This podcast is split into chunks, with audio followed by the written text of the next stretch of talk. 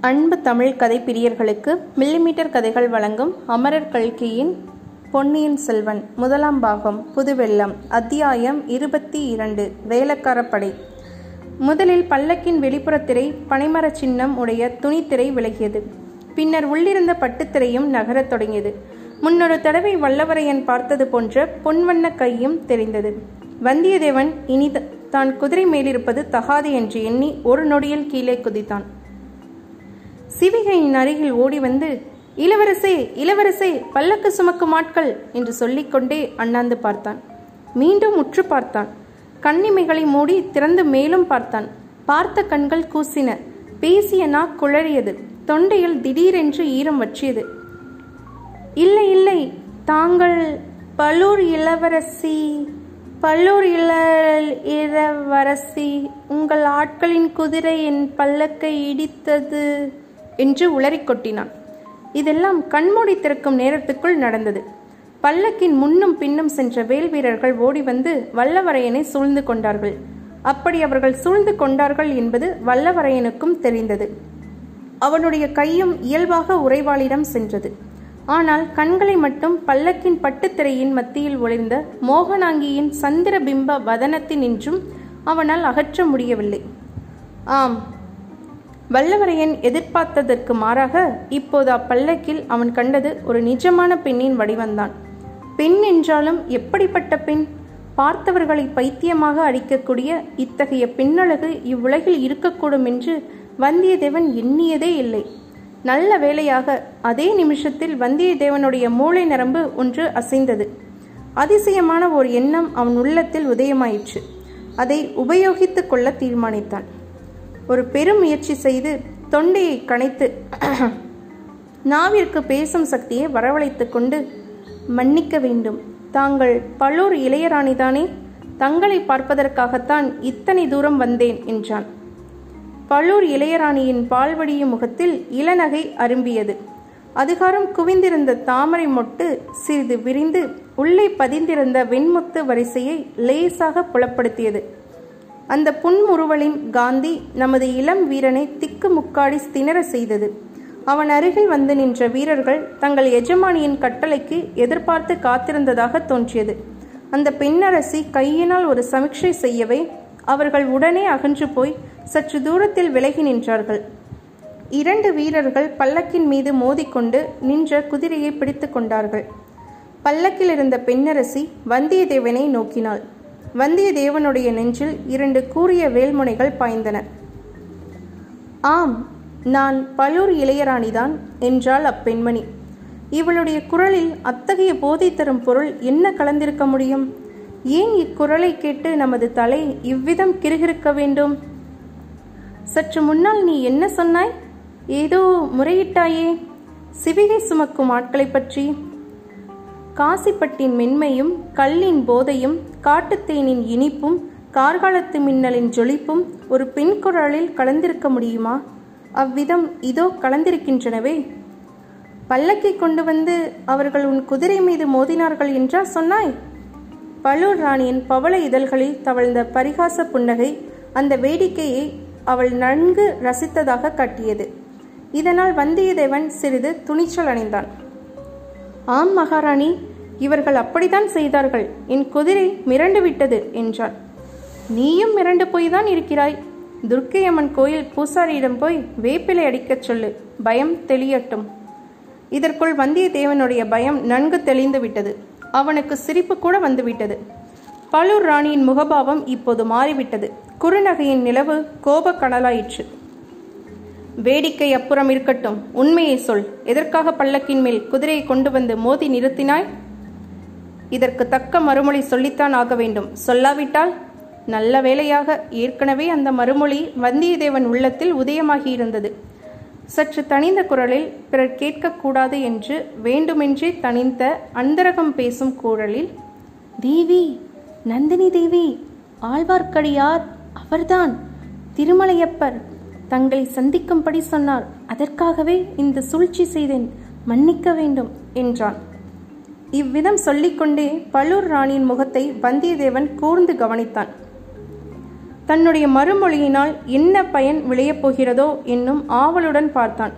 கனிமரத்தின் மேல் கல் எறிவது போன்ற காரியம்தான் கனி விழுமா காய் விழுமா எரிந்த கல் திரும்பி விழுமா அல்லது எதிர்பாராத இடி ஏதாவது விழுமா பழுர் ராணியின் கரிய புருவங்கள் சிறிது மேலே சென்றன. கண்களில் வியப்பும் ஐயமும் தோன்றின. மறுகணத்தில் அந்த பெண்ணரசி ஒரு முடிவுக்கு வந்துவிட்டார் சரி நடுசாலையில் நின்று பேசுவது உசிதமல்ல. நாளைக்கு நம் அரண்மனைக்கு வா எல்லா விஷயமும் அங்கே விவரமாக சொல்லிக் கொள்ளலாம் என்றாள். வந்தியத்தேவனுடைய உள்ளம் பூரித்தது. நினைத்த காரியம் வெற்றி பெற்றுவிடும் போல் காண்கிறது. ஆனால் முக்கால் கிணறு தாண்டிய பயனில்லை. மற்ற காற்பங்கு கிணற்றையும் தாண்டியாக வேண்டும். தேவி தேவி கோட்டைக்குள் என்னை விடமாட்டார்களே அரண்மனைக்குள்ளும் விடமாட்டார்களே என்ன செய்வது? என்று பரபரப்புடன் சொன்னான். பழுர் ராணி உடனே பல்லக்கின் தன் அருகில் கிடந்த ஒரு பட்டுப்பையை திறந்து அதற்குள்ளிருந்து ஒரு தந்த மோதிரத்தை கொடுத்தாள். இதை காட்டினால் கோட்டைக்குள்ளும் விடுவார்கள் நம் அரண்மனைக்குள்ளும் விடுவார்கள் என்று சொல்லிக்கொண்டே கொடுத்தாள். வந்தியத்தேவன் அதை ஆவலுடன் வாங்கி கொண்டான். ஒரு கணம் பனை லட்சனை பொறுத்த அந்த தந்த மோதிரத்தை பார்த்தான். மறுபடி நிமிர்ந்து ராணிக்கு வந்தனம் கூற எண்ணிய போது பல்லக்கின் திரைகள் மூடிக்கொண்டிருந்தன ஆஹா! பூரண சந்திரனை ராகு கவ்வும் போது சிறிது சிறிதாக கவ்வுகிறது. ஆனால் இந்த பல்லக்கின் திரைகள் அந்த பேசும் நிலா மதியத்தை ஒரு நொடியில் கபலீகரம் செய்து விட்டனவே. இனியாவது என்னை பின்தொடர்ந்து வராதே. அபாயம் நேரும். நின்று மெதுவாக வா என்று பல்லக்கு திரைக்குள்ளிருந்து பட்டு போன்ற குரல் கேட்டது. பிறகு பல்லக்கு நகர்ந்தது. வீரர்கள் முன்போலவே அதன் முன்னும் பின்னும் சென்றார்கள். வந்தியத்தேவன் குதிரையின் தலைக்கயிற்றை பிடித்துக்கொண்டு சாலையோரமாக ஒதுங்கி நின்றான். பழுர் ஆட்களில் தன்னை அணுகி வந்து பேசியவன் இரண்டு மூன்று தடவை திரும்பி திரும்பி பார்த்ததை அவன் கண் கண்கள் கவனித்து உள்மனதுக்கு செய்தி அனுப்பின. ஆனால் அவனுடைய வெளிமனம் பல்லக்கில் இருந்த பழுர் ராணியின் மோகன வடிவத்தை சுற்றி சுற்றி வந்து கொண்டிருந்தது. இத்தனை நேரம் கண்டது கேட்டது எல்லாம் உண்மைதானா? அல்லது ஒரு மாய மனோகர கனவா? இப்படியும் ஒரு அழகி ஒரு சௌந்தரிய வடிவம் இந்த பூ உலகில் இருக்க முடியுமா? அரம்பை ஊர்வசி மேனகை என்றெல்லாம் தேவமாதர்கள் இருப்பதாக புராணங்களில் சொல்வதுண்டு. அவர்களுடைய அழகு முற்றும் துறந்த முனிவர்களின் தவத்தையும் பங்கம் செய்ததாக கேட்டதுண்டு. ஆனால் இந்த உலகில் பெரிய பழுவேட்டரையர் இந்த மோகினியின் காலடியில் அடிமை பூண்டு கிடப்பதாக நாடு நகரங்களில் பேசுவதெல்லாம் உண்மையாகவே இருக்கலாம். இருந்தால் அதில் வியப்பு ஒன்றும் இராது. நரைத்திரை மூப்பு கண்டவரும் தேகமெல்லாம் போர்க்காயங்களுடன் கடூரமான தோற்றம் கொண்டவருமான பழுவேட்டரையர் எங்கே? சுகுமாரியும் கட்டழகியுமான இந்த இளம் அங்கே எங்கே இவளுடைய ஒரு புன்னகை பெறுவதற்காக அந்த கிழவர் என்ன காரியம்தான் செய்ய மாட்டார்? வெகு நேரம் சாலை ஓரத்தில் நின்று இவ்விதம் சிந்தனையில் ஆழ்ந்திருந்த பிறகு வந்தியத்தேவன் குதிரை மேல் ஏறிக்கொண்டு மெல்ல மெல்ல அதை தஞ்சை கோட்டையை நோக்கி செலுத்தினான். சூரியன் அஸ்தமிக்கும் நேரத்தில் பிரதான கோட்டை வாசலை அடைந்தான். கோட்டைக்கு சற்று தூரத்திலேயே நகரம் ஆரம்பமாகி இருந்தது. விதவிதமான பண்டங்கள் விற்கும் கடை வீதிகளும் பல வகை தொழில்களில் ஈடுபட்ட மக்கள் வாழும் தெருக்களும் கோட்டையை சுற்றி அடுக்கடுக்காக அமைந்திருந்தன. வீதிகளில் போவோரும் வருவோரும் பண்டங்கள் வாங்குவோரும் விலை கூறுவோரும் மாடு பூட்டிய வண்டிகளும் குதிரை பூட்டிய ரதங்களும் நிறைந்து எங்கும் ஒரே கலகலப்பாய் இருந்தது. அந்த வீதிகளுக்குள்ளே புகுந்து சென்ற சோழ நாட்டு புதிய தலைநகரத்தில் வாழும் மக்களையும் அவர்கள் வாழும் விதத்தையும் பார்க்க வந்தியத்தேவனுக்கு மிக்க ஆவலாய் இருந்தது. ஆனால் அதற்கெல்லாம் இப்போது அவகாசம் இல்லை. வந்த காரியத்தை முதலில் பார்க்க வேண்டும். வேடிக்கை பார்ப்பதெல்லாம் பிற்பாடு வைத்து கொள்ள வேண்டும். இந்த தீர்மானத்துடன் வந்தியத்தேவன் தஞ்சை நகரின் பிரதான வாசலை அணுகினான். கோட்டை வாசலின் பிரம்மாண்டமான கதவுகள் அச்சமயம் சாத்தியிருந்தன. வாசலில் நின்ற காவலர்கள் மக்களை ஒதுங்க செய்து வீதி ஓரங்களில் நிற்கும்படி செய்து கொண்டிருந்தார்கள்.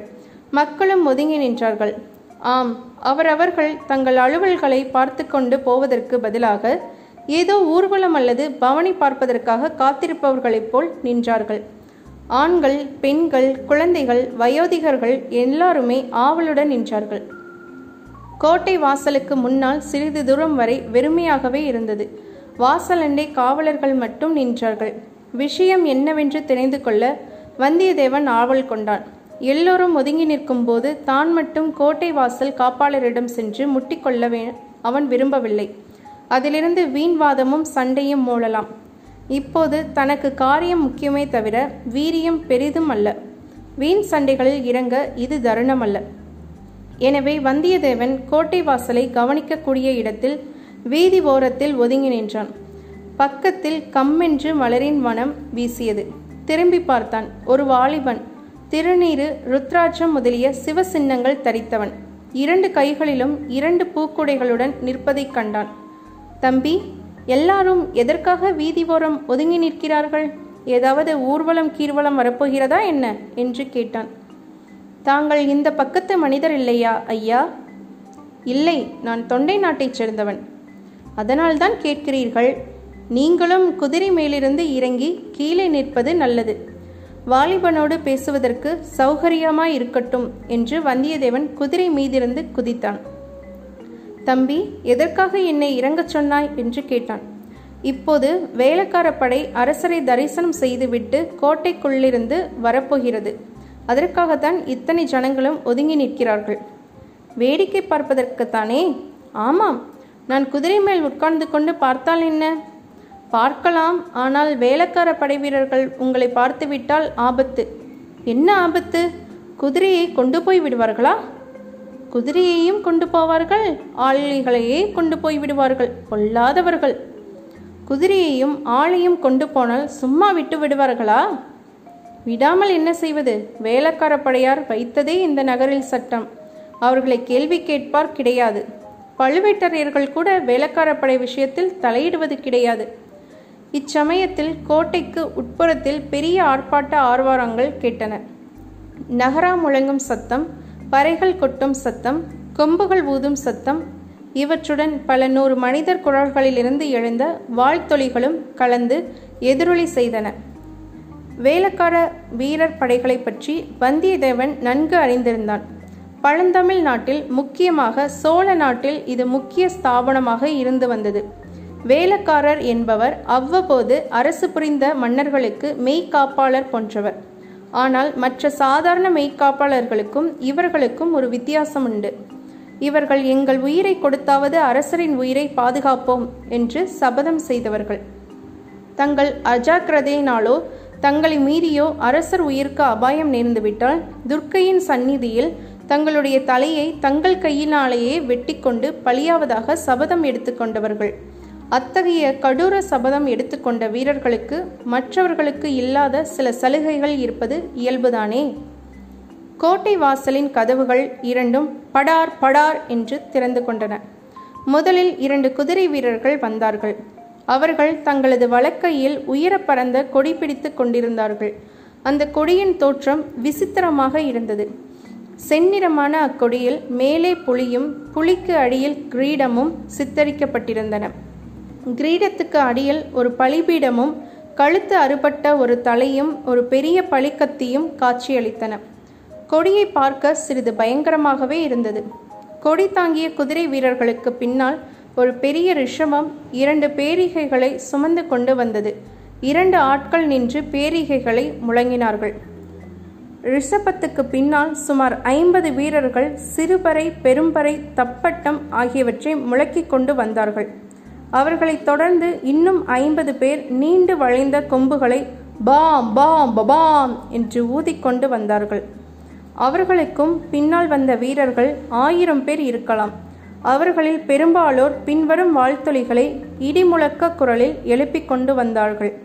பராந்தக சோழம் பூமண்டல சக்கரவர்த்தி வாழ்க வாழ்க வாழ்க. சுந்தர சோழ மன்னர் வாழ்க வாழ்க வாழ்க. கோழிவேந்தர் வாழ்க வாழ்க வாழ்க.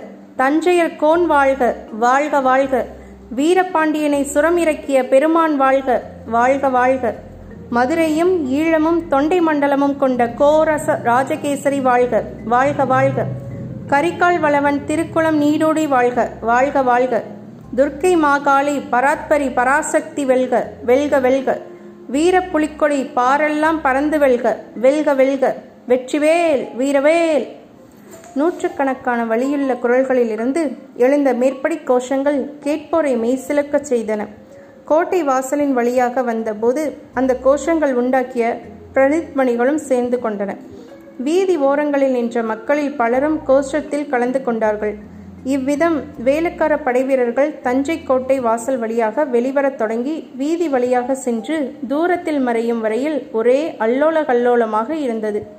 இத்துடன் அத்தியாயம் இருபத்தி இரண்டு முடிவுற்றது. மீண்டும் அத்தியாயம் இருபத்தி மூன்றில் சந்திப்போம். இந்த பதிவு உங்களுக்கு பிடிச்சிருந்ததுன்னா லைக் பண்ணுங்கள் கமெண்ட் பண்ணுங்கள் ஷேர் பண்ணுங்கள் மறக்காமல் நம்ம மில்லிமீட்டர் கதைகள் சேனலை சப்ஸ்கிரைப் பண்ணுங்கள் நன்றி.